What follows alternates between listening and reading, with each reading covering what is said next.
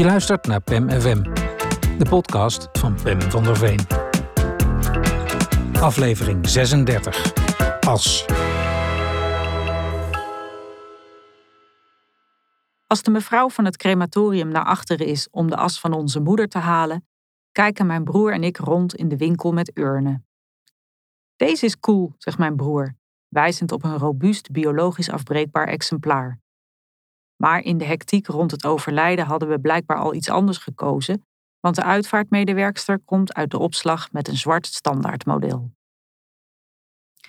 Eerbiedig stopt ze het in een canvas tasje en zet het voor ons neer. Terwijl ik er naar kijk, wordt het heel stil in mijn hoofd.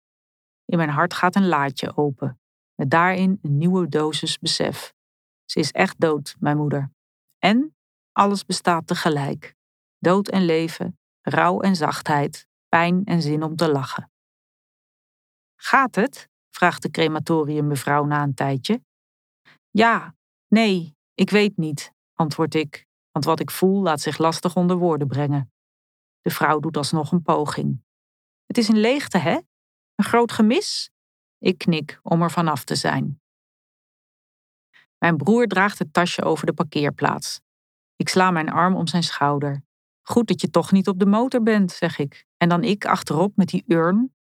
Even hebben we een gezamenlijk visioen van de kunststoffen container die over het wegdek stuitert, een losschietende deksel en de restanten van onze moeder die neerdalen op de A28. We stappen in de auto. Ik op de bijrijderstoel, de urn op mijn schoot. Mijn broer vertelt over het klusbaantje waarmee hij is gestopt, omdat hij alder op pad werd gestuurd met een bleke, broodmagere pol, wiens dagprogramma bestond uit trillend afkikken van de wodka en luidkeels kurba, kurba, catastrofa roepen. Dat betekent zoveel als hoer, hoer, wat een ramp, vertaalt mijn broer. Ik lach, mijn handen stevig geklemd om de as van mijn moeder. Zij zou het ook een goed verhaal gevonden hebben. Wodka zat weliswaar niet in haar drankrepertoire, maar een bloemrijke Balkanvloek kon ze zeker waarderen. Op de begraafplaats in ons geboortedorp, waar onze moeder bijgezet wilde worden, zoeken we een plek uit waar haar urn straks komt te staan. Wijfelend kijken we naar de voorbeeldteksten op de steen waarmee de nis wordt afgesloten. De keuze in lettertypes is beperkt: Times, Arial, al dan niet cursief. Maar welke tekst zetten we op de sluitsteen?